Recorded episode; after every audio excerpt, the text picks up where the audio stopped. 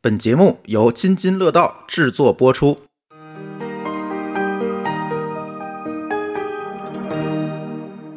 各位听友，大家好啊！这是《装修历险记》的第七期，然后我们现在其实已经把这个标题改成每一个主题了。那这期大家从我们的标题里面就能看到，哎，我们这一期聊一聊客厅。呃，但是我们这个《装修记历险记》搞七期，其实除了啊大伙儿催更以外，其实哎呀，也有很多大家提出意见，说你咋不录个视频版啊？尤其 B 站上听友说你在 B 站这么好的一个平台，你放一纯音频太奇葩了。 拍视频还得收拾屋子 啊，我好累啊！我就特别佩服他们那些就是装修的那种家居博主们，在那好好住上晒的那些照片，哇塞，好专业，好好看！我觉得我可能做不到哎。我我看了那些之后，我第一个想的就是他录之前收拾了多久的房子。对，而且他们都拍的好专业，那个调光啊，那个布景，然后然后那个采光，然后那个各种的软装搭配，然后还找角度，我觉得有点难。有点难，有点难，但是没关系啊。这个我那天在 B 站上已经答应大家了，咱这个《装修历险记》完结的时候，我们做一期视频。啊，那我还得需要把咱们家整个的那些所有的东西都藏起 来。对，比如把猫藏起来啊之类的。嗯，我觉得我们家东西好多，而且好多都是开放格的东西，然后那个桌面也特别多，上面全是东西。对，到时候我们看吧。反正最好的办法就是咱再多录几期，拖延症嘛。啊，拖到最后能拖一期是一期，对千万不能让他们有这个机会。啊对，而且好多那个听友想跟我们互动，就是想问一问问题，因为你音频只能听嘛，其实问问题很难。嗯而咱这个《装修历险记》的听友群，它又加满了。嗯五五百人已经满了，现在只能我开了个一个企业群，但是这企业群里的这个交流效率也比较有限，因为分出群来了嘛，其嗯实就不是说特别好。所以呢，那天我在想这事儿怎么嗯办。其实《装修历险记》这个群算是咱们最火的一个群了，这个群我觉得可能也就几个月吧，就五百人已经满了。就是口播了两期节目，五百人就满了。对，之之前津津乐道的其他群，大家都没有这么大的热情，我也不知道为什么大家都愿意进装修群，而且这个群真的是好火爆，就是一天到晚都在说话，而且怎么那么多人都一块儿在装修？我觉得大家也都对，是可能也是赶上，上装修旺季了这段时间。然后夏在天之群前里头还轮番的在那儿催更，我觉得压力好大，五百人一起催更，你们感受一下。何止五百人，还有留言催更的呢。所以好啊我心对，所以我觉得那个咱不行搞个直播的互动吧，因为这次还有一个契机，说来也挺惨的。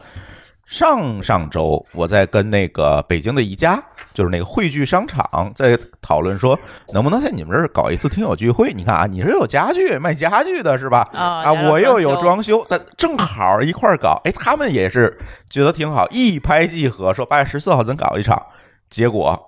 大家都懂了，疫情来了，啊，搞不了了，搞不了了。那天就给我打电话说，嗯哎呀，实在不好意思，我们这活动搞不了了。本来我是说，咱从一九年到现在，其实一直没有搞过线下听友聚会了。对，都是因为疫情闹的，其实好久没有跟大家见面了。对，而且为这次活动，除了装修这个话题，我还传了好多嘉宾，传了六个嘉宾来。嗯，一个就大是 party，、对，是个大 party，讲那些不能讲 的，就是节目里不能聊的，啊是吧？啊，节目里没聊够的， 啊，对，或者是你你可以互动的这对这种，你看你都有什么话题一啊？起聊。对，有健身的话题，有怎么买保险、理财的话题，哎，有怎么相亲的话题，还有什么减肥的话题、鸡娃的话题，这些话题都有。所以，哎，这一下子呢，搞不定了，就是你没法搞线下了。嗯，但是没关系，这次我又找到了一个合作伙伴，就是百度随音。我们准备把这个活动啊给搞到线上去。哎，厉害喽！对，线上有一个什么好处呢？第一，我就不需要把这些嘉宾都凑一块儿了，对，在家拿手机就可以连，不对用吧？到就可以北分京享，来，不用去不用疫都，区我了们，不如聚集，你知道吗？这个可 你们也不用来了。大家也不用嗯来了，都安对全吧？了嗯而且呢，也没有距离和空间的限制，而且最重要是能互动啊。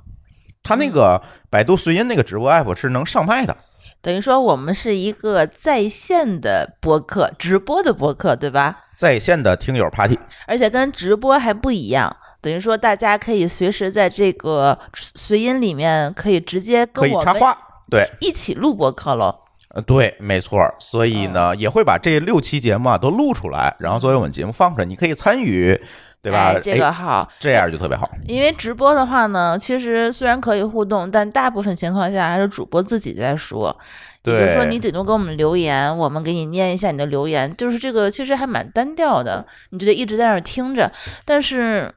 嗯，我觉得这个随音这个。这个方式还是蛮不错的，因为你其实对并不只是说是互动了，你相当于是一个节目的一个参与者了。没我错们儿，每个人其实都是主播喽。嗯对。然后我也安排了更多的这个嘉宾和主播一起参与进来，也希望我们听友一起参与进来啊。这个活动呢，我给起了一个名儿，叫什么呢？叫“津津乐道品质生活周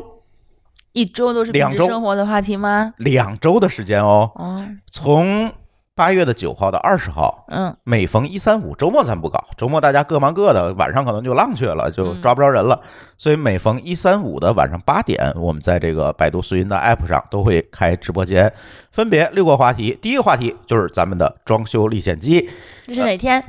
八月九号当天的晚上八点。嗯，对，大家可以下载百度随音这个 app，然后呢，先下了，把注册账号注册了就可以了。你在那个直播里面能找到我们这个节目，可以关注。然后我们最近也会发公众号，等大家反正都能在各处看见这个推广吧，大家也就会知道怎么弄了。然后呢，后面还有话题，比如说健身的话题，这次我们请 C 哥给大家聊聊这个如何健身。其实咱聊减肥多，聊健身少，嗯对。然后呢，还有买保险的话题，就是请到我们上次啊，聊保险的那个嘉宾理财王和保真，险，对，对，给大家聊了，因为保险这个东西很忽悠人，就很容易你就交了智商税，而且它太复杂了，一般人特真的别是不复懂。杂。嗯对，而且最近我跟书记也在买保险，我也对我们也在找这个王真买保险，这个沟通的时间还蛮长的。哦，不是找他买保险，是让他帮助咱们做咨询，呃，对，挑挑选一些合适的对，产，教给我们怎么挑。然后对我就希望让让他把这个就技是巧怎教给么大去家想，怎么去选哪个方向的去，呃，配置你的这个保险的配比，对呃然后少花钱多办事儿，对，然后他这个买保险的这个这个方法，我觉得还挺奇特的，就是跟一般的买保险还不一样。先不是说先给你介绍产品，嗯，先了解一下你们家的，经济状况，对你自己想要花多少钱去保证哪一部嗯分的你一些。觉得你值多少钱？呃，对对对对对对对。然后你风险最大这一部分的话呢，就是你值多少钱，然后你想用多少钱去弥补这方面儿这个这个风险，我觉得嗯这个还是蛮理性的一个分析方法。对，我觉得他是有一套方法论的，嗯对这个不可以教给大对，家不。是拍脑门儿去想的。嗯没错，然后呢，还有相亲的话题，我们请到我们有台 Yes I Do 的这个主播张扬给大家去聊程序员相亲。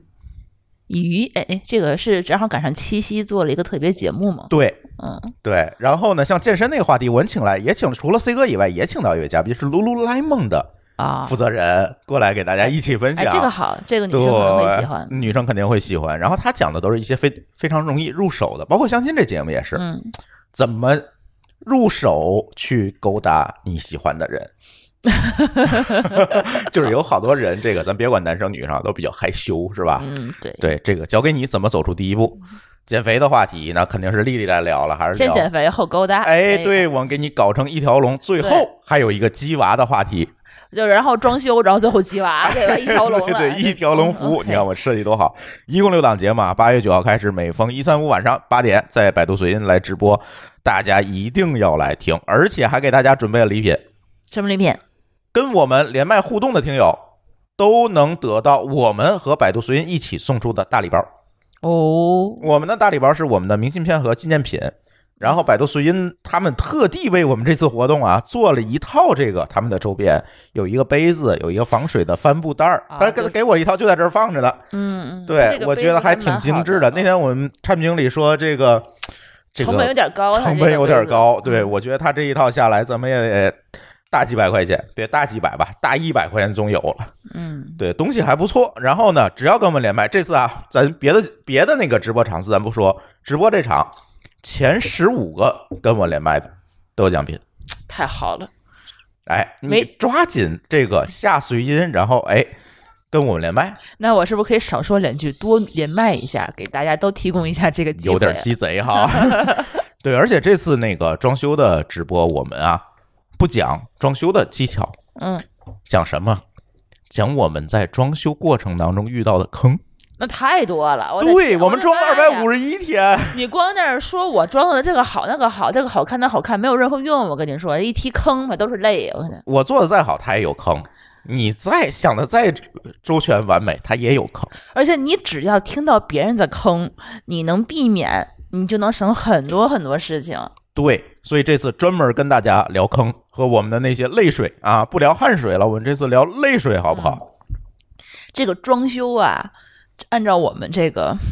装修施工队儿的那个大哥跟我话说，就说三分装七分修。对，装修装修就是一边装一边修对，装完了还得修。嗯，对，主要是修，装还好。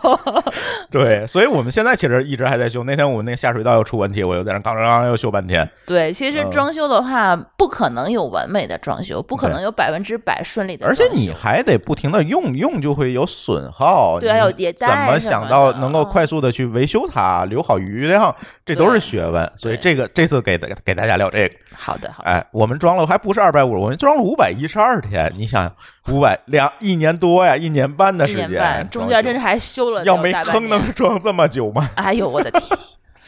哎对？吧？都是泪就。装的小区人都认识我了。那天我去开业主大会，你们家不是装两年那个吗？ 啊，对对对对，现在我就就盼着我们家隔壁邻居千万别像我们家这样。啊，对，隔壁邻居最近在装修，所以现在我录音都是在晚上，是吧？嗯，怎么参与啊？说正事儿啊，怎么参与？在我们这期节目的 show note 里面点链接，然后下载我们的这个随音的 app，然后到时候你就能收到这个推送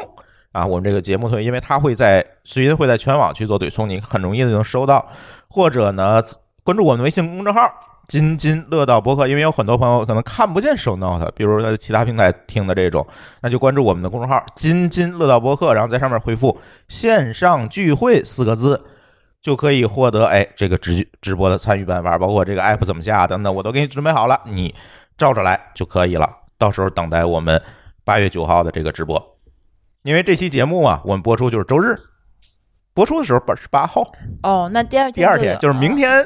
晚上这个时间，你就可以听到。哦好的，哎，嗯，怎么样？期咱待聊一正下题儿。吧。对嗯期待一下，期待一下。我我我还是对我们的这个品质生活周蛮有信心的，嗯，是吧？我们也是一个新的方法，毕竟这个疫疫情啊，我觉得要常态化，哎，这是是泪吧嗯？对，一好提久没就有都出是门累。了，对嗯我们这个别说国外有了，境内有都费劲，现在。北京都有了，想去都去不了。对，所以呢，那天我们我和舒淇还捅了嗓子眼儿，在小区里全员检测，你说这招谁惹谁了？啊、还好是阴性哈。对，要不然今天我就录不了音了。不扯别的了啊，这个咱聊正题儿。这期舒淇，咱聊哪个部位啊？聊一个，呃，在全屋里头空间最大但是最鸡肋的空间，哎，所以是哪儿呢？嗯，我觉得应该是客厅吧？你觉得呢？我也觉得是客厅。啊嗯对，因为客厅这个东西，如果我们从传统来看啊，嗯客厅这个东西，从早年间，比如说那种单位分房、老房子，你会发现客厅它设计的并不是说特别大。，对，它老房子，它那个客厅，我觉得跟现在的客厅的布局是完全也不一样的。，对，它之前那些房子，我觉得好像都是阳面儿的屋子，或者是一嗯东一西的那种砖屋子，但是客厅的话，一般都是一个暗厅。就是一个过道的作用，它其实不是一个客厅。对，老房子好像没有什么客厅，是吧？，对，能够有一个比较方方正正摆下一张餐桌的客厅，那对都算是一张比较好的房型了。然后卧室呢，在老房子里就会做的相对来讲比较大。它的意思呢，是让你有啥事儿都进卧室干去。啊，对，我觉得以后呃以前的那个卧室其实就充当了一部分客厅的作用，对，就是谁来都往床上一坐，对然后呢，床旁边儿支一张桌子。我们家猫打起来了。暂停一下，我去劝个架， 2,000 years later. 锁起来了。嗯，重说吧，这块儿要不就行，嗯，就之前的老房子的房型，其实仔细一看的话，经过这么多年的发展，好像跟现在的房型其实差别还是挺大的。对，因为那个时候啊，这个客厅就是一个过道的作用，它并没有想到我在客厅上放什么居家的功能。哎，你要这么一说，还真是。就现在想一想，那些旧房子，那个客厅加一起其实也没有几平米，对，有的地方可能也就放个椅子，然后放一个冰箱，可能就满了。呃，对，这个其实就是老房子，就是延续了中国人传统的这个家居的观念，就是在堂屋里干，有啥事儿在屋里，在卧室里。你去，如果你参观故故宫的话，你会发现这个也是。他那个在都在那个炕上暖是吧阁的那炕上接待客人，对，然后它是以这个睡觉、居住的这个功能为中心的。还真是，你要这么一想的话，就之前所有东西都是围绕床对，去进行。你看他还在床上放柜子啊之类的，老年间对，所以说现在很少有人在床上跟别人聊天了吧？呃对，后来就是新式的这个房子呢，我们就借鉴了西方的一个观念，就是有了一个客厅或者叫嗯起居室。啊 Living room 是吧？对，其实是起居室这样一个概念，也就是它是一个中间过渡的空间，包括你招待客人，包括你日常的活动，它应该在起居室，然后它就给卧室赋予了一个相对来讲私密的功能。嗯，一个私密的属性，他就把床单独放在卧室里了。所以新的房子一般都是客厅大，卧室小。而且还有一个就是说，它的采光其实也不是不一样了。之前的房型大概都是最好的采光，其实是留给卧室的对，一个阳面的一个卧室，大卧然室后。客厅有的有客厅的地方，有的有的是个暗厅，对，然后可能也不是很大，只能放下一张桌子，放下几张凳子，然后能吃个饭。现在看看那些房型，大部分啊，百分之七八十的客厅其实都是一个全屋最大的一个面积，然后也是采光最好的，对，都是朝南的。而这个时候问题就来了，就是说客厅虽然大了，就是刚才舒淇为什么提到这个客厅是一个最容易被浪费的一个空间，就是这样一个原因。客厅大了之后呢，大家往往还是用之前中式的这个观念去理解客厅的功能，比如说老三件儿沙发、电视、茶几儿，老三件儿我放在客厅里面，然后它可能就是大家认为当中的起居室或者叫客厅这样一个能力，它追求的是什么呢？就是一家围坐在沙发上看电视这样一个功能。我觉得可能是呃，之前大家觉得这个客厅是一个呃，怎么着，这共就是说公共空间，公共空间，比如对说一家三口或者一家五口。住在一个屋檐下，那大家能够一起做的事情，其实除了一起吃饭做饭，可能就剩一起围坐看在电电视视前面对去看电视去交对流了。啊所以说他之前可能能够有的这些娱乐活动，就都围绕这个去进行吧。嗯，对。然后呢，因为后来这个电视的这个作用在家庭当中作用就示威了。你看，现在吃完饭，每个人都抱个手机或者抱个 pad，嗯，电视呢，它的功能其实慢慢的就降低了。在很多家庭里是这样，咱不能说所有的家庭哈，嗯，比如说有老人，他可能还是习惯看电视，但是在年轻的家庭里，往往这个电视的重要度，或者电视它是用来看别的东西，它就不不是说传统当中的去看。为什么呢？当年大家要围坐呢，是因为电视就那个点儿播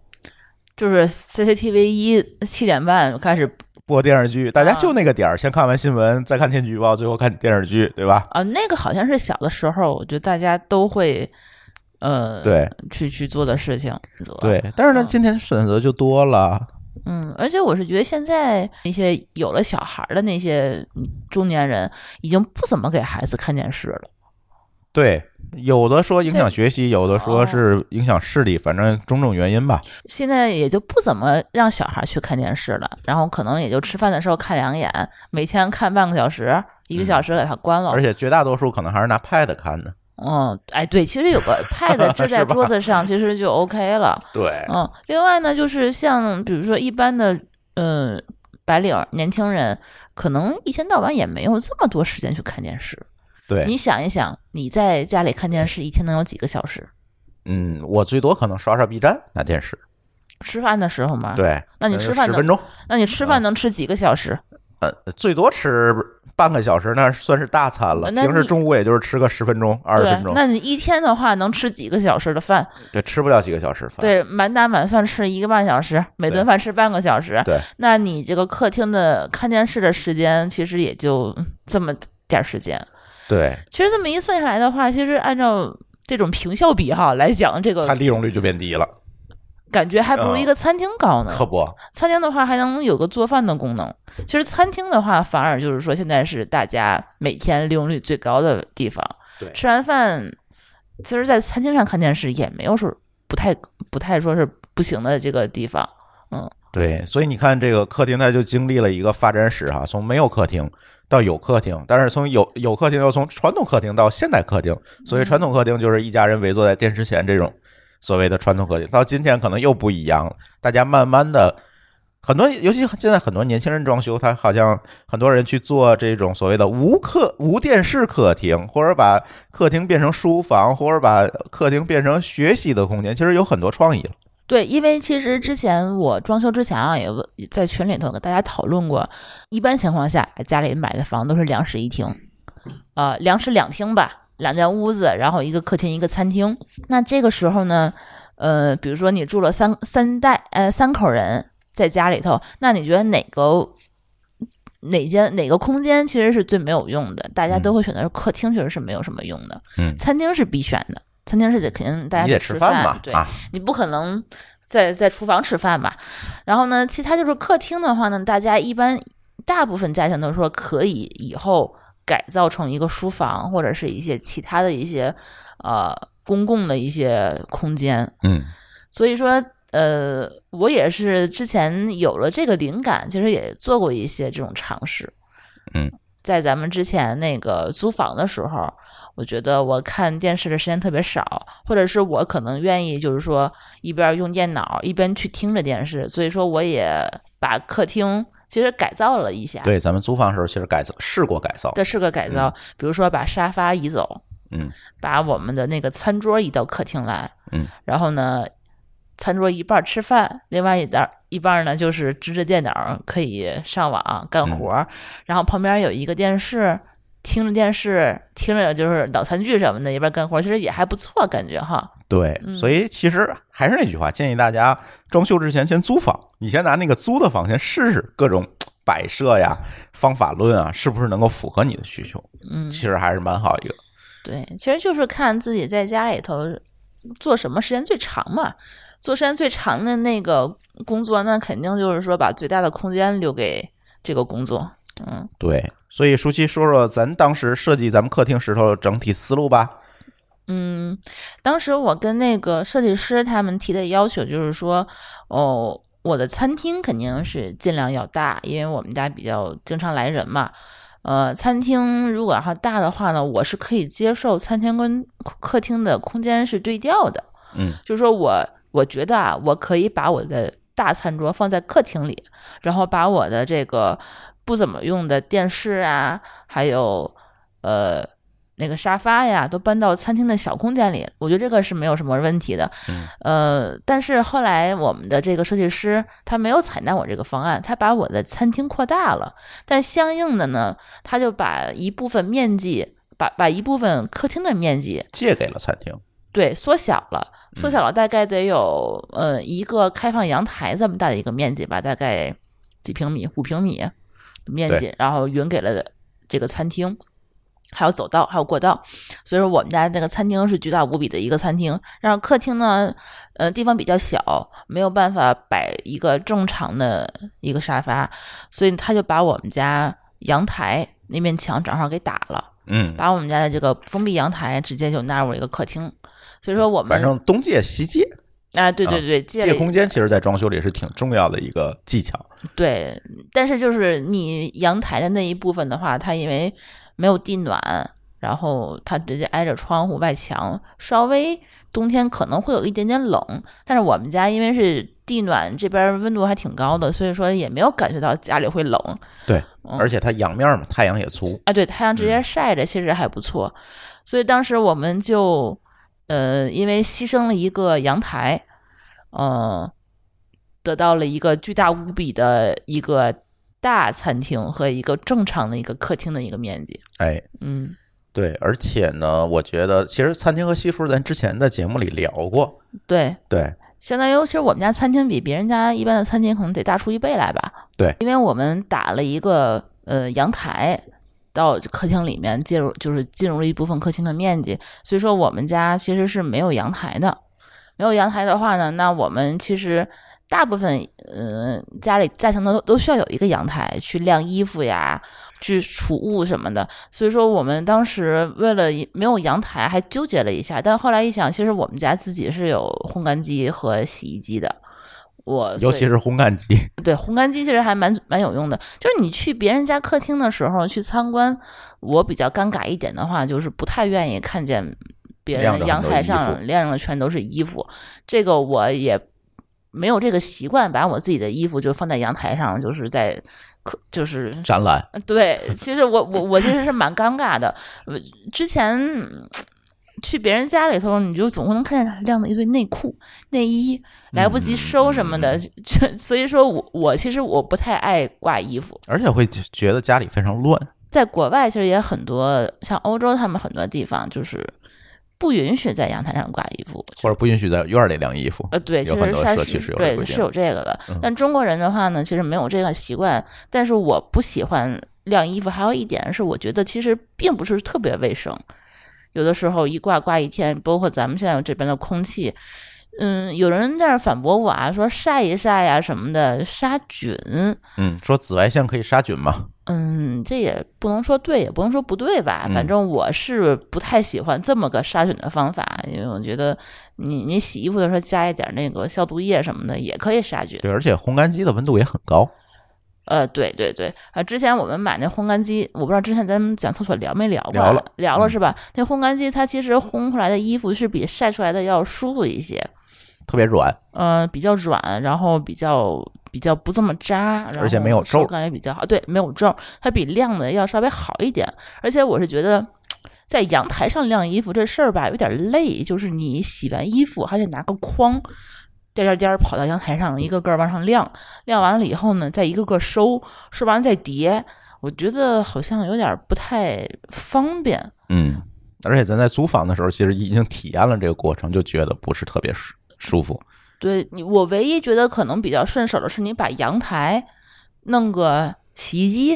哎，在阳台，可能现在很多大部分人是这么去选择。其实咱们家那个户型图，阳台那个地方是有一个下下水口的，对，是可以直接装洗衣机的。但是我们后来把那个口直接给封上了，我们把那个洗衣机放到厕所去了。嗯我是实在是真的是觉得阳台这么好的地方，不应该去买它洗衣服、晾衣服。对对对，嗯所以其实我就没有选择生活阳台这样一个功能。嗯，对，阳台直接并到客厅里头的话，就当一个客厅正常的一个一个功能。嗯，之前拍过一些照片和视频，大家看了看都觉得挺大的。嗯，其实，其实借来借去借出来的。呃，对，其实就是一个正常的餐厅加客厅的面积，啊、加阳台嗯，三个打通的这么一个比较宽敞的这么一个空间。我是比较喜欢那种通透宽嗯通敞、透的，对宽敞，然后没有任何遮挡的一些空间。对，我不太喜欢在客厅啊中间放一些什么，就是中间的一个些什么挡的这些书架呀，或者一些类似于旋多风宝格儿啊。啊，对对 那对，中种间还得遮挡一那个下。只有招土的作用，什么也干不了。对我 还之前我想说，他如果他不给我把呃阳台改成客厅的话，就是阳台的那个那面垛子，其实我也也是想给它打掉的。嗯，我是觉得就是没必要。啊、对，而且那垛子不是承重墙，就是一个单砖的，啊打掉也对就对打对掉对了。对，我还做了一件事儿，就是把我们家的飘窗改了一下，嗯，客厅的飘窗，嗯、之前就是一个就是一个窗户。正常的一个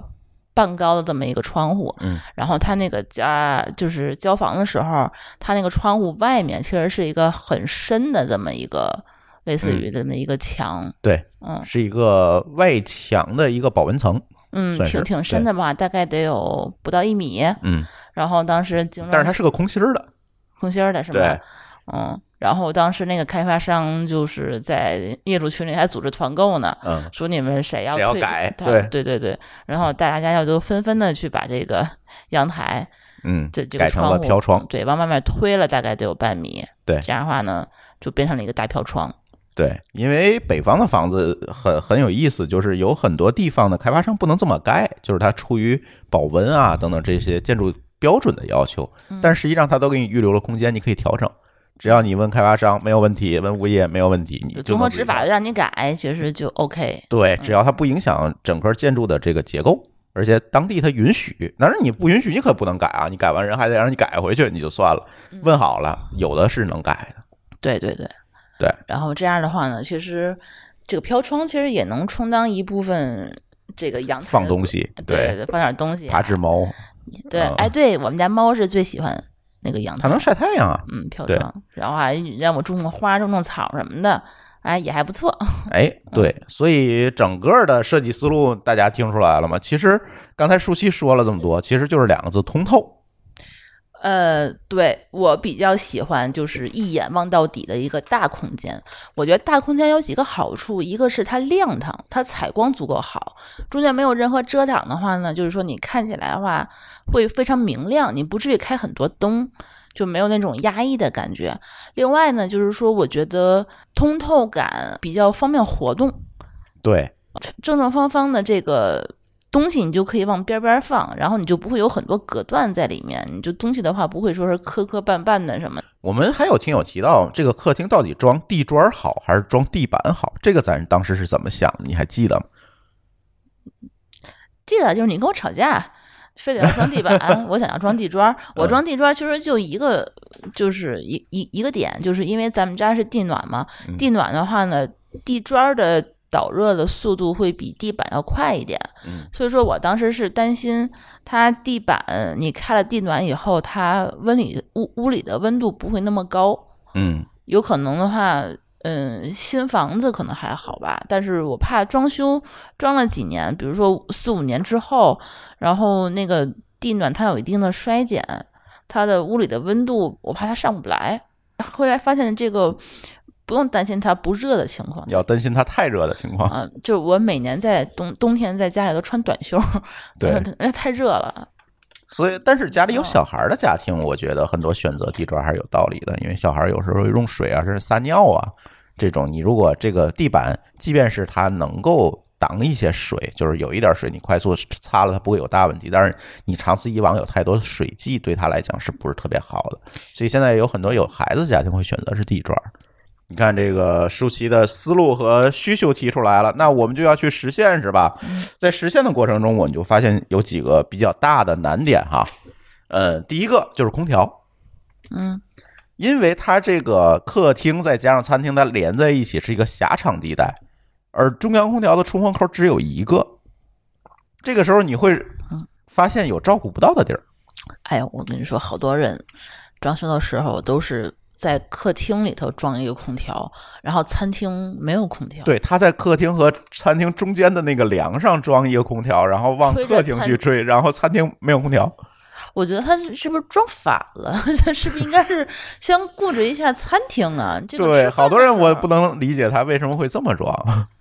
这个可以给大家一个 tips，我们是怎么做的？我们客厅和餐厅中间没有过梁，就是它是一整个楼上面顶子上也是通的，而我们就把空调的出风口放在了中间的位置，就是横的这个中间的位置。你看这个咱就需要用视频来表达了，是吧？大家可能理解不了，就是你可以理解成它是一个矩形，我放在了矩形的其中的一个边儿上，放在那个长边上，矩形的这个长边上。这个时候你会发现，它即便有出风口，它可能照顾不到两边儿啊。这个时候给大家推荐一个特别好的东西，那个东西叫三 D 出风口，某些空调的品牌是有的。候啊，前提是你得装是中央空调，对，嗯咱现在说的都是中央空调，不是那个柜机哈。柜机这个其实好解决，你各装一个就行了。嗯，对，那在这种情况下，一定选择在三 D 出风口的中央空调的出风口。嗯，它所谓的三 D 出风口，大家可以理解成，其实它跟那个我们传统的空调一样，它这个口上它不是一个直口，它是一个能够用电驱动、能够扫风的一个口。那在这种情况下，这个风就可以通过它的去，而且你是可以设置的，往哪边吹，哪边强，哪边弱，都是可以设的。你设完之后，它就按照你所设定的这个方向和范围去吹，而且能够照顾到一个非常远的一个距离。它有一个超远模式，可冷了，直十几米它都能吹过去，对特别好接。吹到我的厕所里。 对，直接能这边能打到厕所，那边能打到那个南边那个窗户，就嗯这种东西是特别好。大家如果遇到跟我们同样的情况，一定选择这个带三 D 出风口的这个空调，千万不要装一个傻空调。那个所谓什么叫傻空调呢？就是中央空调就是一个格栅那样的出风口，什么都不能调，那就疯了。嗯，你就照顾不到。咱那个三 D 出风口应该是加过钱的吧？对，加那是要加钱的，加了大概多少钱？我不记得了，两千块钱。两三千块钱吧。对我觉得可以接受，因为你这样毕竟你省了一个空调位啊，空调对口你啊。多一空调口，你整个的难度就又上去了。一般情况下，咱们比如说家里的话，呃三间卧室，你就需要装四个空调。对四个空调的话，就是三间卧室加一个客厅嘛。对，然后一这个拖四，一拖四，然后你就要再加厨房啊，不再再加餐厅就一拖五了。嗯，一拖五的外机就大了，有可能你的空调位放不下哦。嗯，对，这是有可能的。对，然后咱们当时，我记得咱俩是当时是纠结了一下，是吹餐厅还是呃是装餐厅还是装那个厨房，对对吧？呃，好多我觉得张乐他们当时装修好像也遇到过这样一种纠结。对后来发现的话，其实咱们家这个选择方式我觉得还不错，就是在厨房装一个，然后客厅和餐厅共用一个，就完全真的是够了。那个风其实还挺冷的，对然后你只要有扫风的话呢，你左右整个，哎呦，那个客厅得有多大呀？我觉得，咱们家那客厅有五六十平米吗？差不多吧。客厅加餐厅加一起五六十平米，那整个那屋里的话，确嗯实是巨冷，巨冷，真的是巨冷。对，嗯，只要它有这个扫风功能，能够让这个冷气能够流通起来，就能解决问题。嗯对，但是不知道咱们家那个空调口的长度有没有要求？这个一定跟设计师和空调厂商提前沟通好。这个应该是他们呃空调给出的建议。对这家空调其实还不错，我觉得。这个我其实约了这个空调厂商，看有没有机会在咱后几期嗯来给大家讲讲这里面的技巧。其实我觉得暖通这大行业，包括地暖、嗯空调、新风这些东西，其实是还蛮有技术含量。咱只讲过新风，就是空调没有讲过，嗯，对，暖气也没有讲过。对对，我觉得我们家空调师傅当时可能给的这个方案，应该是我现在觉得是最好的一个方案。设计师的话，可能都不一定能够想到这样的一个比较，因为他不知道有这种设备，呃，因为我们家有一个我隔壁楼的一个朋友，他们家装修就是在玄关的位置弄了一个横的，只吹餐厅那，只吹客厅那边的一个对，这就是很多人会就会这么想。呃对，因为他不是一个专业的一个厂商，他们当时给他来看现场就没有嗯选好。可以说一下，我们家这个牌子是日立的空调，对，是日立的，日立空调、中央空调它是有这个三 D 出风口。有三 D 书风，有厨房机，哎、对，厨房机它还没有单独找我要钱，它跟嗯普通的出口用的是一样的价格。对，没有单价钱，对，我记得我问过一个呃国内什么格力的，格力。格力的话嗯它是单独要收费的。对，所以到时候我看吧，能不能请这个空调的这哥们儿过来聊聊？他那天还跟我说，哎，你们这节目还不错，我能不能来聊聊？他总偷听是吧？对，他总到底 嗯，对可以可以。对空调说完了，再有一个其实最大的问题和矛盾就是电视问题。其实咱们没选择那个所谓的无电视客厅，咱们觉得有个电视可能还是挺重要。主要我想看美剧啊，对啊，看美剧啊，打游戏啊，你还是用得上看的。电影啊他不一定嗯嗯去看有线电视，但是你说你看的这个功能，它其实还是要有的。对，其实大部分家庭它不可能就是说你完全不需要休闲娱乐嘛，对，你有一个电视，我们家电视装在餐厅啊，之前说过对吧？嗯在餐厅那边有个小电视，但是客厅的话呢，因为我觉得还是有一个需要有个大电视比较好。对他后来没有选那种大电视，嗯，嗯，选的是一个比较投影大的一个投影，相当于是我们家电视墙，我整个给它做了个投影。嗯，没错儿那个电视墙有多多大呀？呃横着的得有十米吗？十二米？啊，都没这么大，反正那个屏是一百二十寸的。应我当时应该是把吊顶、空调、新风的口儿，他们确定好之后，然后留了这个窗帘盒的位置，然后其他的所有横着的位置都让我就是站做上了专门做了一个槽儿，往里放那个投影的幕布。对一对开始选了一个一百一百寸的，后来觉得还可以再大，对没有占满整面墙，就买了一个一百二。一百二十寸的。对，然后这里问题来了，我觉得这个很多肯定很多听友会关心这个问题：你客厅一个电视，对吧？你餐厅一个电视，这俩电视你分别看不同的内容吗？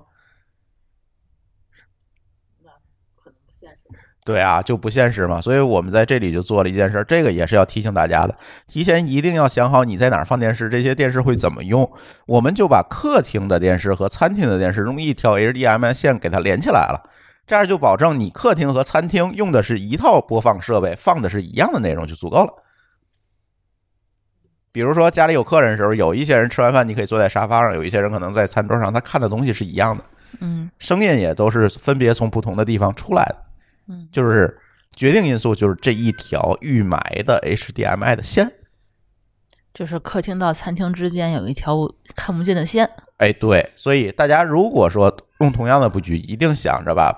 需要连起来的电视之间先提前买好 HDMI 的线，这样你的后面可以干的事儿就会变多。但我有一个问题啊，如果嗯有一天我跟你抢电视，我不想跟你看同一个台，哦，可以的，就是咱因为它只占了一个 HDMI 的输入，你切到另外一个输入就是别的东西了。就说可以说你投影也可以看分一开个，我电视可以对，对看另外对一个，是吧？对，也可以分开。可以聊这投影啊，就是这个投影，我觉得挺重要的一个东西是那个幕布。其实那投影机都不重要，最重要是那幕布，因为那幕布啊，你弄上之后很难换，为啥不能换它是固定在墙体上的，啊？它而且是在凹槽里的，你很难把它拆下来。嗯嗯嗯，我还你有想。没有意识到这个问题？我我我没意识到，因为我觉得它就是挂在上面的呀，不是，它是要，因为咱们那是一个升降幕布嘛，卷卷轴它是的那卷上去的，嗯那个嗯轴是固定在那个墙体那个凹槽里的。啊当时装的时候就费很大的劲才把它嵌进去。啊你想把它拆下来，或者你换一个新的，啊这个工作量不小，不能说不能换，啊但是不小，还有可能会破坏掉那个吊顶。哦，因为它那个吊顶其实里头有好多东西，咱们家那个电投影，嗯，就是电视墙那个吊顶里头有空调口儿，然后新有风口新风口儿，然后还有网水线，有水，水也在上面、啊， 对，水都在吊顶里，哦，走上面的是吗？对，嗯，电线、强电、弱电、水、空调、新风，然后我就知道，就因为二楼它好多那个网线，它当时为了就是强电弱电，为了给咱省钱，都是直接从那个吊顶上面打打个个孔，对，去的下的一楼，然后在一楼应该是不是在哪个地方有一个总开关之类的东西？对，然后然后哦，都不是在对，吊顶里。呃，不对，应该是从一楼直接上到二楼机房，对，对吧？对是从吊顶还有里一个上来汇的聚上去的，啊，然后还有射灯，对，各各个无线开关，然后还一个电动窗帘儿、窗帘盒儿，然后还有一个投影幕布。所以那个吊顶里塞得满满当当的。就是大家设计这个吊顶时一定要注意，既不能太大，因为影响你的层高，嗯，也不能太小，放不下东西。但是我觉得咱们家吊顶还是蛮科学的，因为其实咱们吊是大平顶嘛，对大平顶的话呢，就是呃，大概是两米四五还是两米五不五高，我记得我看那个施工图，等于说呃矮一点两米二几的这种下来的吊顶，应该就只只有这一窄条儿，就一窄条儿，就就只是有设计比较合理。对，就只有这个电视墙那么一窄条儿，其他位置全是平顶，都是对大顶，我觉得还对是主要粗的管道都是走这个很窄的一条儿过去的，当时好像他真的是为了把这个幕布的这个位置想腾出来，费了不少劲，对因为里头东西挺多的。对。嗯当其时实好挺像还跟挺我难弄 对的，还挺还挺难弄的，还有对电，因为我那个电动窗帘盒什么的，那边还留了个什么五孔在那个位置。传源盒那儿还有电啊，嗯那上满满当当的。就是这个吊顶，我觉得咱可以再找做咱讲弱电的时候可以再讲。嗯对，嗯但是呢，这个幕布选择啊，嗯注意，一定是你别管你那个吊顶多多复杂多简单，你也不好拆，因为你必定是要把那个盒儿嗯，藏在里面儿，藏在吊顶的那个凹槽里。凹槽里。这样的话，你从外面看不见里头有幕布。对，只有放下的时候你才能发现嘛，对，对吧？然后在这个时候，你这个投影幕布选的好不好就特别重要。而投影幕布的一个最重要的选择的点，不是这个幕布有多贵，嗯而是这个幕布一定要买带拉线的。你看咱家的那个幕布两边是有两条线抻着它，嗯，这样就会带来说你幕布下来它是被蹬平平着的，的是吧？而不是卷巴着的。如果你不带那个拉线，你就去淘宝搜叫拉线幕布，嗯你就知道是什么东西了。一定要选那种，因为在家庭环境下你不可能既能卷上去，然后下来又很板，你做不到的。嗯所以你一定要用拉线去配合它，所以一定要买拉线幕布。那至于那个幕布的材质是什么呢？我觉得分拣有几，有什么金属幕，它的反射率高一点，亮度高一点；有普通的白玻的那个幕，可能会小一点。但是我觉得这个都不是关键点，为什么说不是关键点？因为你再好的投影仪，你开着窗户，它再好的幕布，它也投不出来，它也啊不会达到那个效果。所以这个我觉得风险有几就可以了，嗯，不用特别纠结。现在还有那种什么激光投影、短距投影，对，这个我可以给大家讲啊。嗯幕布讲完了，投影机嗯就这个投影机的选择也是一个学问。我建议大家哈，当然这是我的建议，不一定适合每个人。我当时是怎么想的？我没有选择特别贵的投影，这个比如说高流明的，就是特别亮的那种投影，我没选，因为它贵，而且那种特别亮的投影最重要一个问题，它那个灯泡是有寿命的，嗯就是它的寿命不能说特别短，但是相对来讲比较短，因为它是一个就是一个发光体嘛，是一个什么化学三卤素的还是什么的，那个东西是有一定寿命的。这个时候你会带来一个什么问题？你在家里用，你跟在公司这种场景下用不用不一样，因为公司开会它用不了特别多时间，在家里你有可很有可能像周末咱全天都开着，嗯这个时候这个灯泡的寿命就变成了一个关键。嗯对，所以我没有买那种，而且那种也说实话比较贵哈，嗯我就买了一个比较普通的 LED 光源的投影，两嗯，两千多块钱，便宜，便宜嗯。然后呢，牌子咱不说了，大家都能找着，反正就这几个牌子是吧？嗯然后呢，就是这个投影。那这个投影好处，我在想是什么呢？第一，我放投影的那个位置，我放了一个这个吊架，就是那个吊架的接口是通用的，我将来换什么投影都行。这不是说立在就是说哪个柜子上面的，你是吊在那个我是吊吊在那个吊顶上的，吊顶上伸出来一根棍儿，然后对，吊把它在那个拧上，面就跟嗯相机的三脚架倒过来一样，嗯嗯，就直接一样坐的在口儿。吊顶里头的对，一个，因为那个口儿是一个通用口儿，什么投影你都能换上去。嗯然后呢，同时大家注意，在那个口儿的周围，你要有网线、电源线和 HDMI 线到那个电视墙那儿那个位置。嗯对，这个要有，因为不然的话，你电视盒子信号你怎么给它呀？你全靠无线其实不现实哈，最好还是用有线。但是这样一个好处就是在于，我这个投影随时是能换掉了。我比如将来技术升级了，我换一个新技术的，我把它拧下来就行了。它很轻哈，那个投影，嗯把它拧下来换一个新的，嗯就可以了。它的这个可拆装的这个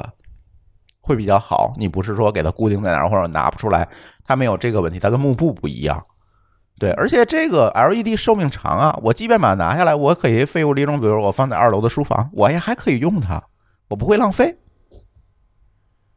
所以它也坏不了，便宜，它耐便操宜啊耐操，坏不了，我觉得这是特别重要的。嗯，就是我先弄一个装着，因为当时效果怎么样呢？效果，我觉得啊，就是投影这个东西呢，你不能要求它在强光环境下有一个很好的效果，嗯不现实，你再好也没用。嗯，对，所以现在呢，我们就是客厅，因为也有遮光帘儿嘛，有时候我们白天看就把那个遮光帘儿放下来，嗯，其实就还可以，我感觉。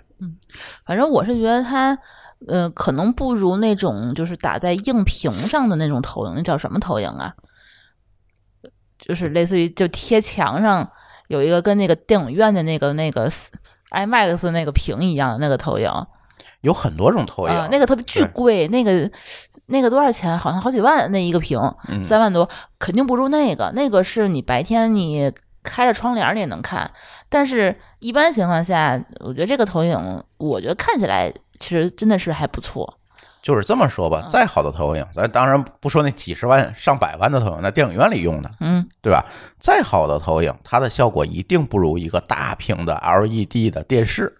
对效果好。肯定是它亮嘛。对，但是它大呀，嗯，它能够保证在一个弱光环境下，其实能保证一个基本的视听的效果，我觉得就够了。我就要这个下限，嗯，因为我觉得咱们看投影的，呃，主要的目的其实不是说为了看那个咱们那个什么新闻效联果播，对咱其实还是为了看电影儿嗯和看美剧。然后我觉得可能还是想追求那种电影院那种，影院那种感觉，对对对，IMAX 的沉浸感，感，对对对对对。嗯所以说咱要看这个的话，一般情况下可能会关灯，嗯然后晚上看。对，所以我觉得这个电影院的这种大屏的感觉，我在我们家基本上浮现了。嗯因为一百二十寸的投影，它真的是还蛮大的。特别大，就是我那天，就是我们家那个厨房的，呃，不是那个餐厅的那个电视，我没地儿放，它那是个六十寸电视，我就给支那个电影那个那个那个电视墙那个下面了。发现很小，啊，发现就是说我们家一百二十寸的这个投影是四个电视这么大。对，你就想象一下，就四个六十寸电视拼在一起的一面墙那么大，然后你就会觉得三点三点几米的那个墙那个距离看起来的话，就正好是一个整整整一个 IMAX 的效果。对，嗯所以在这种情况下还蛮帅的，而且你花不了多少钱，我觉得不一定追求特别高的价钱，加一就是块儿一定要多少找适合钱自己的咱们这有一五千块钱吗？呃，不到可能还都不到，不到，因为那个屏那个屏咱买的其实不贵，是咱们的一位听友给给咱推荐的，啊！其实不贵，物美价廉。但是现在那个店我已经找不着了，不好意思，不然我可以把链接推上来。嗯所以呢，幕布只要买性能稳定的、拉线的就够了。投影买一个你能接受的价格的，我觉得就行了。LED 光源的其实就可以了，没有必要追特别好。而且现在所谓的就是，咱也去看了什么激光投影啊等等，嗯它效果确实好，投影距离也短，也好摆，对吧？嗯但是它现在有一个最大的问题，当然这技术细节我们今天不深聊啊。最大的问题，咱你可以理解成它的那个成像效果是通过小的这个激光的元件去补出来的，也就是说它是一帧一帧的打出来的。这这种情况下，它的刷新率其实没有办法很好的提高，也就是你会发现屏幕的响效响应的速度会变低。嗯，对，在这种情况下呢，会有一个什么问题卡？吗嗯你看快速变化的画面的时候，你会发现有残影。哦，对，这是现在激光，就是低价的，高价咱不说，高价肯定能解决这个问题。就是低价的家庭能接受价格里面的激光投影，都这是一个普遍现象，因为它那 L 那个 CCD 还是什么的，就是它那个发光元件的尺寸不够，哦它只能靠拼拼接来完成。那你一拼接，你的响应速度不就下降了吗？那可不可以理解，就是说现在技术还没发展到这个时候，可能对再过这么个两三年，等它成熟以后，才是比较合适的时候。呃，倒不是技术没有发展到这这时候，是生产的成本没有降到我们能接受的程度。啊，就是说我们买得起的东西还不太行，哎然后可以的还买不起。哎，对，会是有这个情况就比较尴尬，所以这个投影的可替换性你一定要想好，嗯，就是你能方便把它换了，升级换代，这就挺好。就说不要说装完以后它现在拿不下来，。拆不掉，藏在哪儿，这就比较麻烦。对我现在你要这么一说，我想起来我当时呃。摄影师，呃，设计师跟我说，你们家这个电视墙，如果这个投影幕布升上去以后，就是一面白墙。嗯，你能接受吗？我后来想一想，好像能接受，因为万一过两年，我想把它换成那种激光的屏，那叫什么？是是那种硬屏，嗯其实也是可以换的。呃，嗯不仅是可以换，而且咱还在投影安装的时候预留了一个空间，就是我们的那个投影的那个幕。实际上是靠前装的，它后面是有一定空间的，跟墙、啊那个地方完全还可以放下一个索尼的 LED 的电视，不影响那个幕的升降。啊，就挂墙上。对我还可以挂一个电视，将来实在我对它有更高的要求，我就在那儿再装个电视也没问题，嗯线都预留了。嗯，对对，这倒是。对，所以你装投影的时候可以往前提一点吧，那个投影幕后面你可以再容纳一个电视机，壁挂的电视机就挺好。对 OK，，嗯这个大家做的时候一定要小心。还有一个点就是那个投影设备跟幕布之间必须是一个等边三角形。投影设备跟幕布对，就是幕布，比如说你的投影设备一定从你的这个幕布去看投影设备的时候，它一定是在这个幕的中间这个位置，在正中的这个位置对着这个幕布投，而不能是斜着放。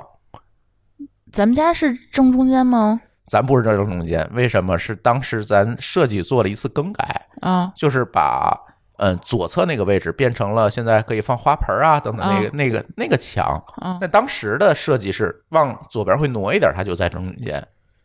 啊！对，所以但是那个开孔已经改不了，因为这边电啊什么都做完了，所以咱那就稍微挪了一下，但是咱挪的不大。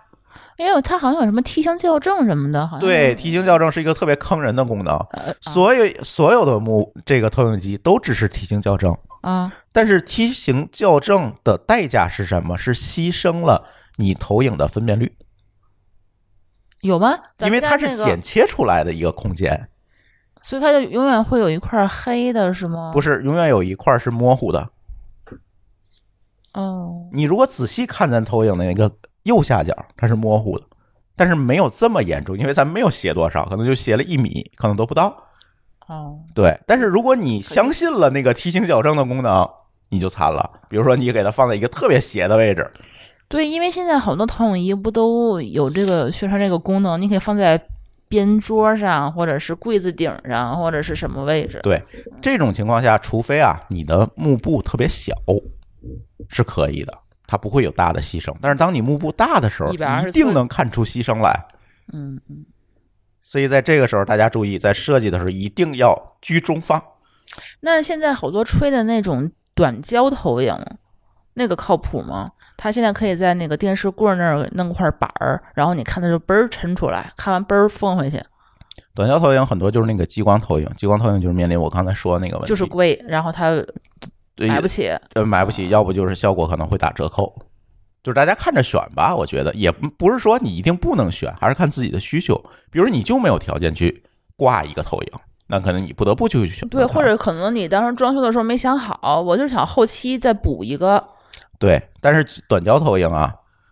你就没法换成这种普通投影了，因为你没有预留位置，对不对？但是投影的主流还是这种长焦的这种投影。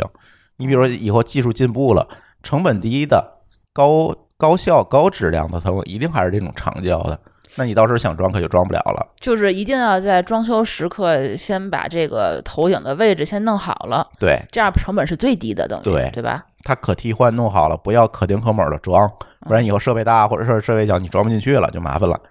对，最好就是把它吊起来，别嫌丑嗯，吊起来很重要。就是有没有你先立根棍儿在那会儿，对，嗯，说到这个预留啊，刚才我咱说的这个啊，投影的这个位置，还有一个呢，就是留这个口儿。刚才也说了哈，这个咱就不多说了。再一个，我觉得最重要的，音响。你看，大家现在好多人装修都比较追求音响效果，尤其客厅的。啊，什么五点一啊三点一，哎呀，反正几点一、几点二的挺多的，是吧？咱咱今天不讨论音响，但是呢，你看我们天天做播客，我们对这个东西最敏感了，音响设备这个东西。你家的客厅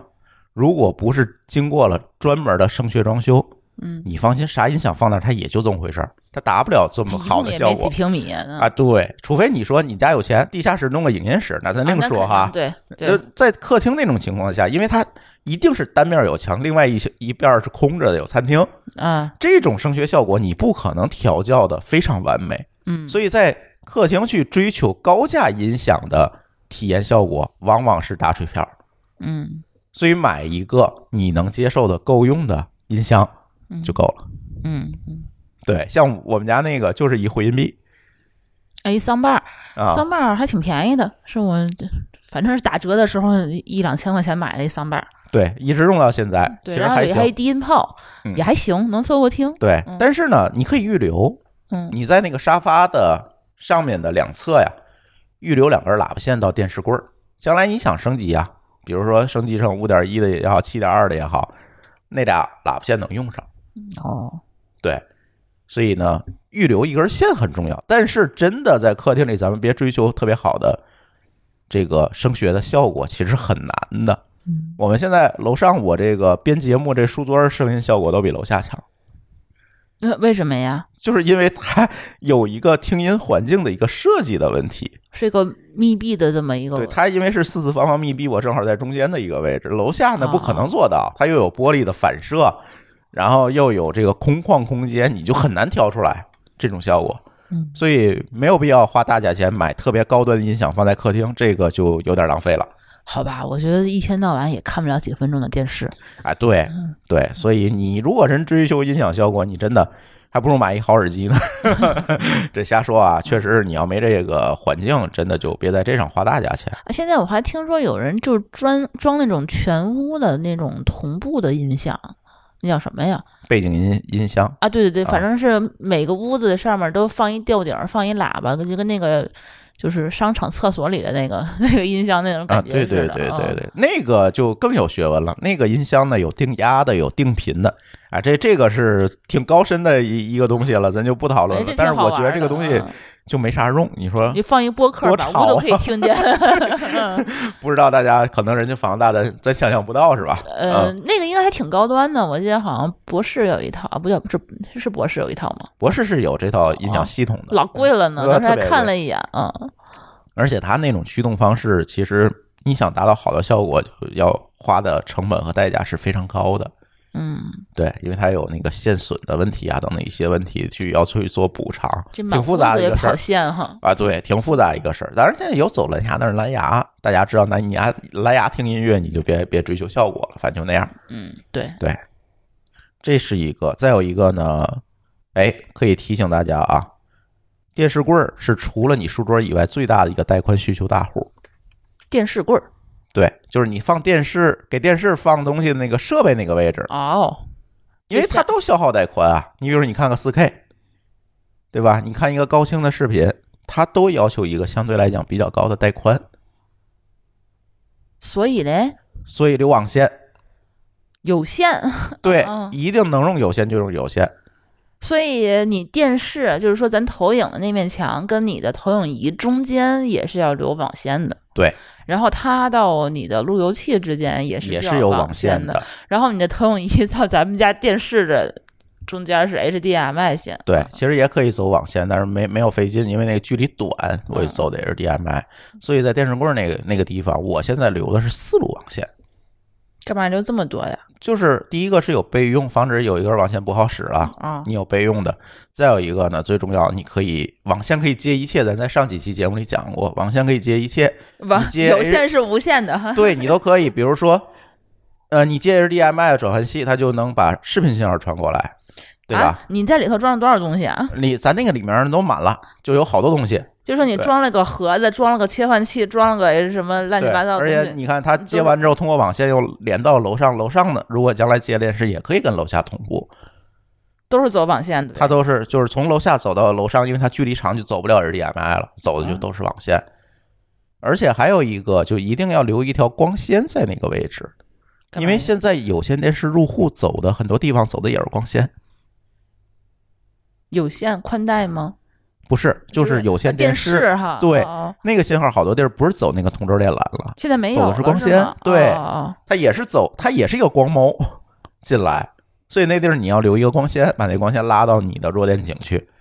哦嗯，不然的话你那儿可能就以后没法装有线电视盒子了。别管看不看，咱家里有老人，人会看啊。嗯那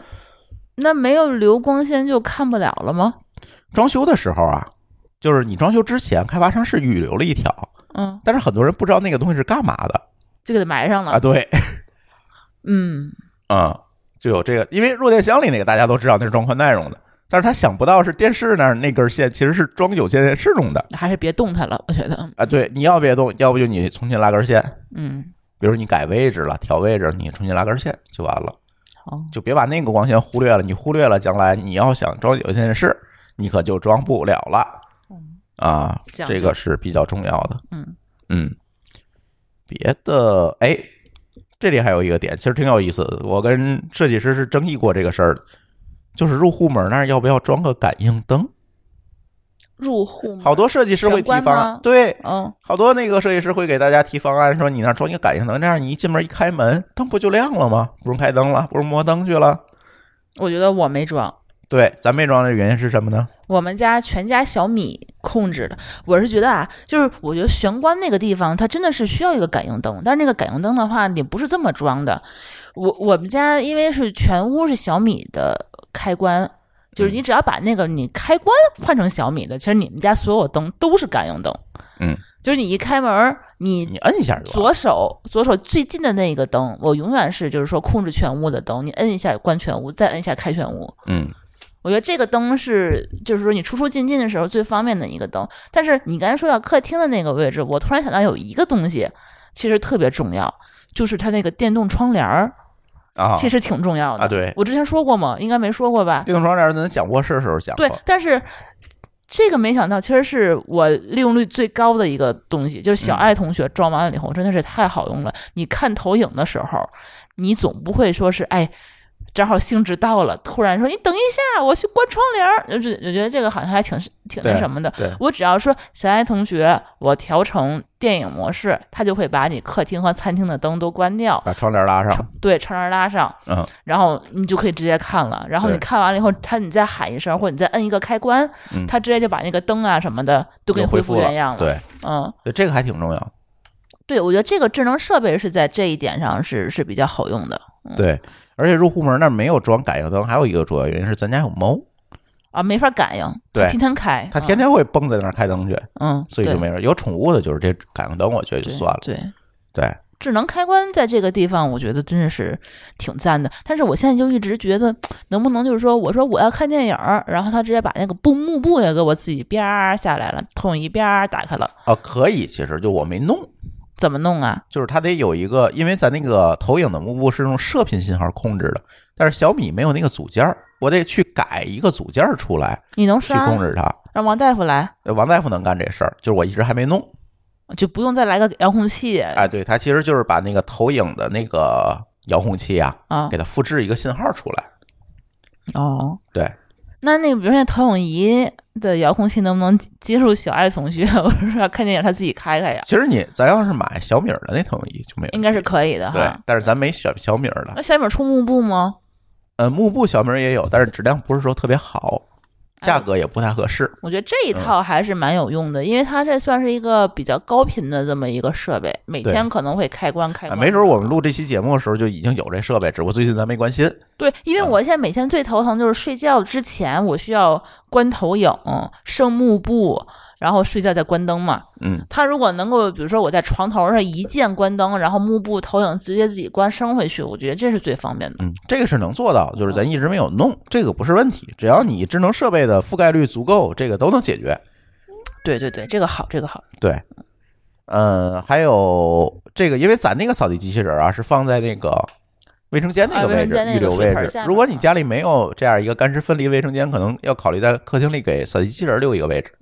啊，留个插头。留个桌子下面的插头，让它能够藏起来是最好的。对，一般情况下家里头有人会藏那个电视柜儿的那个下面悬叫悬空哎，下面会大概空出来这么几公分， 30然后公分直接吧进去。嗯，就能进去。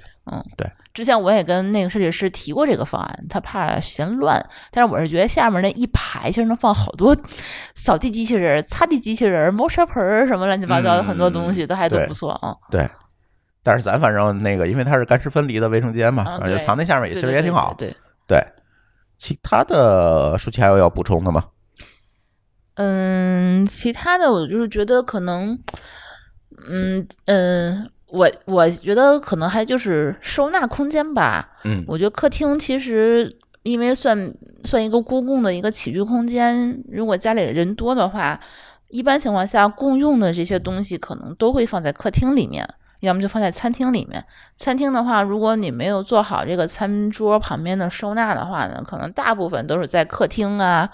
就是就堆在那儿。啊对，然后有的还会堆在一堆茶几上面，乱七八糟堆一堆东西，好多家庭的那茶几就是放快递盒子用的，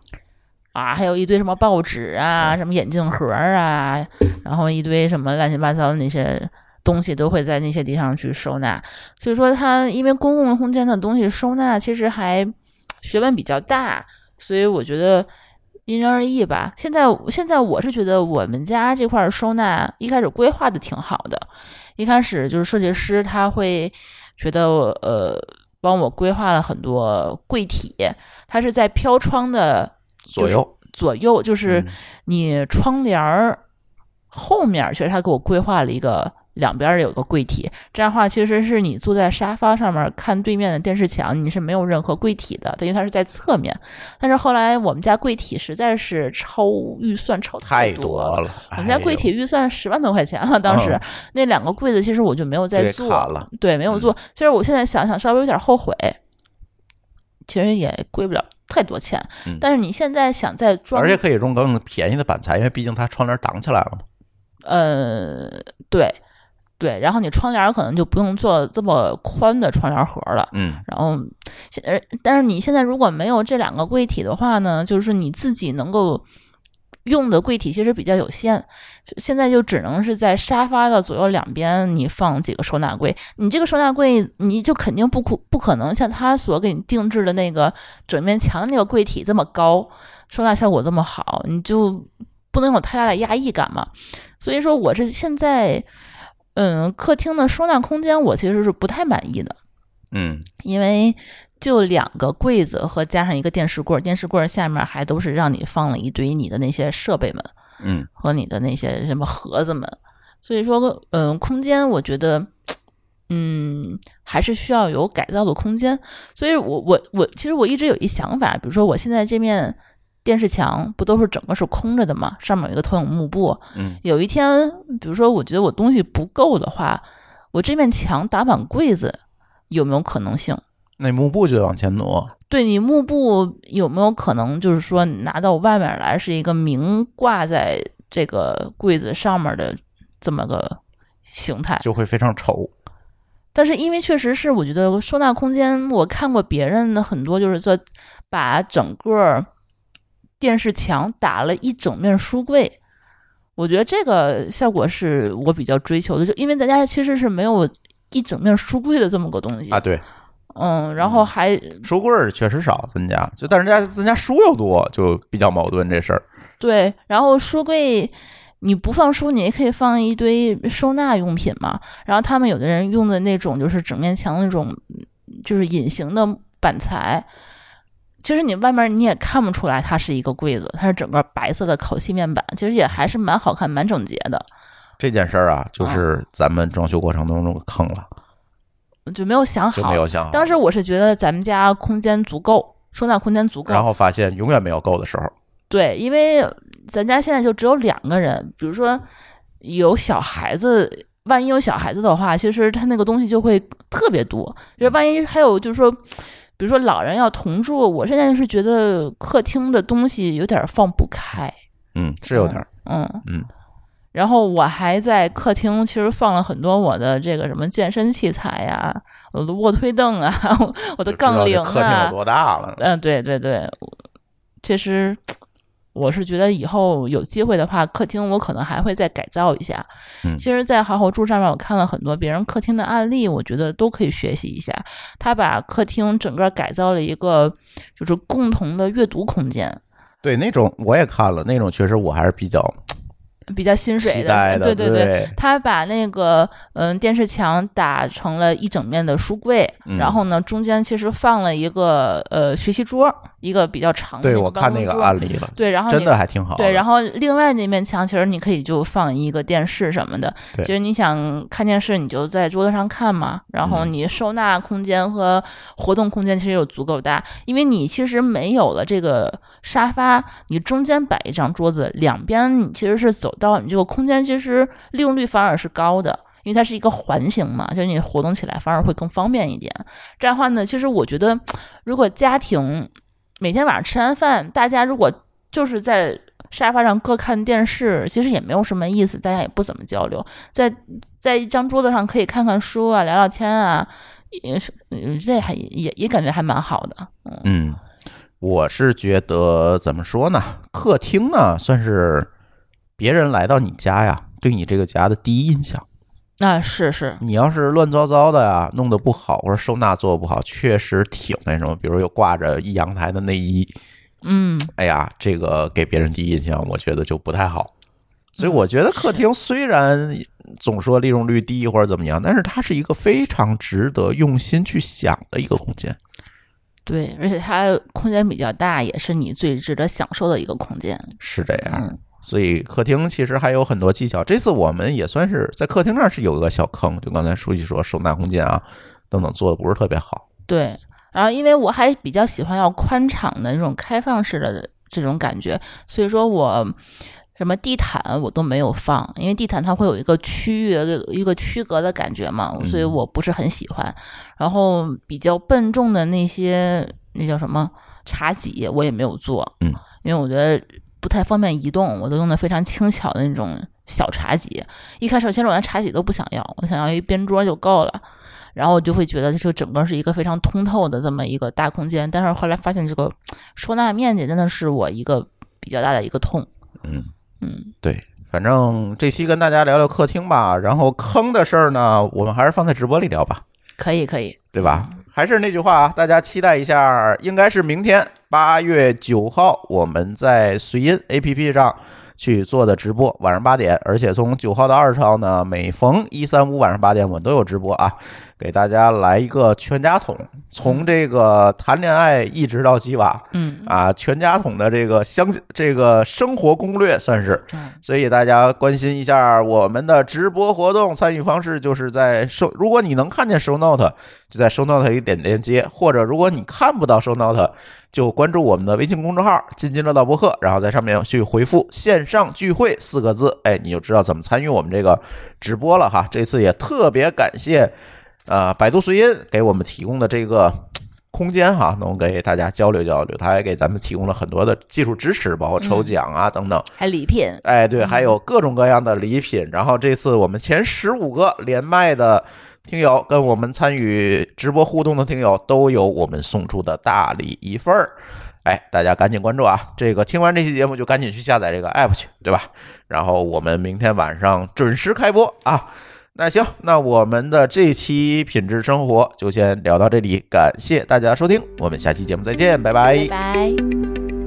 感谢您收听本期节目，同时您也可以收听我们制作的更多播客节目：科技乱炖、品质生活、津津有味、厂长来了、拼娃时代、串台、科技先生和蓝海之下。在您收听的平台上直接搜索即可找到以上这些节目。如果您觉得我们的节目对您有帮助，欢迎以购买周边产品的形式来支持我们。关注我们的微信公众号“津津乐道播客”，天津的津，欢乐的乐，道路的道，进入周边产品菜单购买即可。如果您愿意参与我们的更多讨论，可以加主播的微信号 d a o 幺六零三零幺，加入我们的听友群。本节目录音设备由罗德麦克风友情赞助。